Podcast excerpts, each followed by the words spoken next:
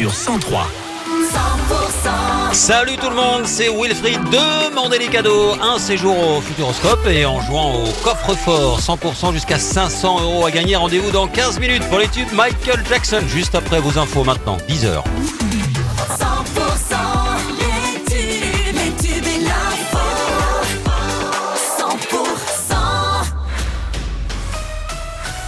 L'info 100% avec Pauline Chalère. Bonjour. Bonjour Wilfried, bonjour à tous. Un nouvel accident sur les routes gersoises ce matin. Une voiture et une fourgonnette se sont percutées vers 8h30 à Miramont d'Astarac. Deux personnes ont été gravement blessées. Un jeune homme de 20 ans et un autre homme de 70 ans qui a dû être désincarcéré par les pompiers.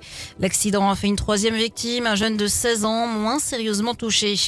La neige de retour en abondance fait les bonnes affaires des stations de ski des Pyrénées, mais ça se complique sur les routes. Par précaution, la préfecture de l'Ariège a interdit l'accès au pas de la case à tous les véhicules, alors que le risque d'avalanche est toujours fort sur les massifs ariégeois.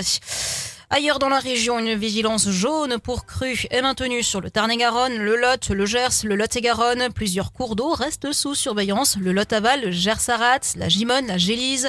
Prudence à ne vous engager jamais sur une route immergée. Et puis sur la 60 de la circulation est toujours impossible entre Agen et Montauban, mais à cause des agriculteurs en colère qui ne lâchent rien, obligeant toujours les conducteurs à des détours pour relier Toulouse et Agen. Après les vidéos s'attaquant au maire de Montjoie dans le Tarn-et-Garonne, le youtubeur toulousain Papacito est jugé aujourd'hui devant le tribunal de Paris.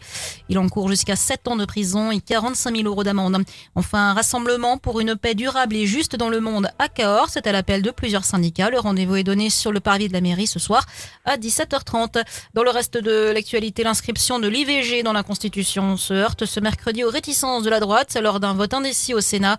Les débats s'annoncent tendus à partir de 16h30.